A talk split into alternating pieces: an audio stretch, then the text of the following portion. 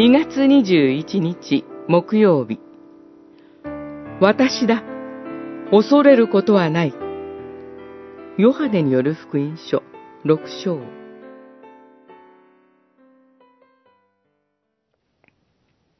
にじゅうごないしさんじゅうスタディオンばかり漕ぎ出した頃、イエスが湖の上を歩いて船に近づいて来られるのを見て、彼らは恐れた。イエスは言われた。私だ、恐れることはない。ろくしょうじゅうきゅうせつにじゅっせつ。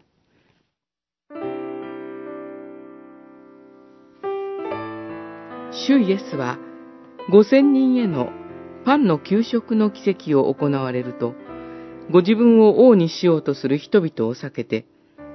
山に一人姿を隠されました。主イエスを見失った弟子たちは、夕方にもなり、こんな偏僻な場所にいても仕方がないと、伝道の拠点であるカファルナウムに船に乗って帰ろうとしたのです。船出すると、突然の強風が襲いかかり、湖が荒れ始めました。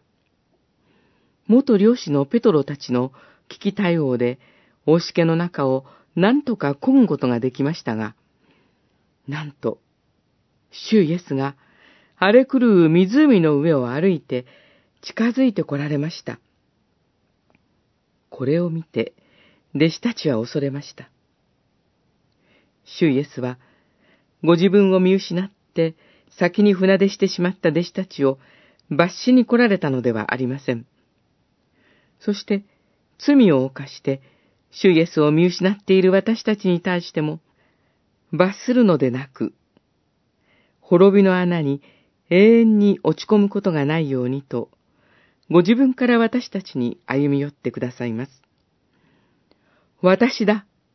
恐れることはない、と語りかけて、悔い改めと永遠の命に導いてくださるのです。今日も、永遠の命に至るパンである主イエスに養われて生かされます。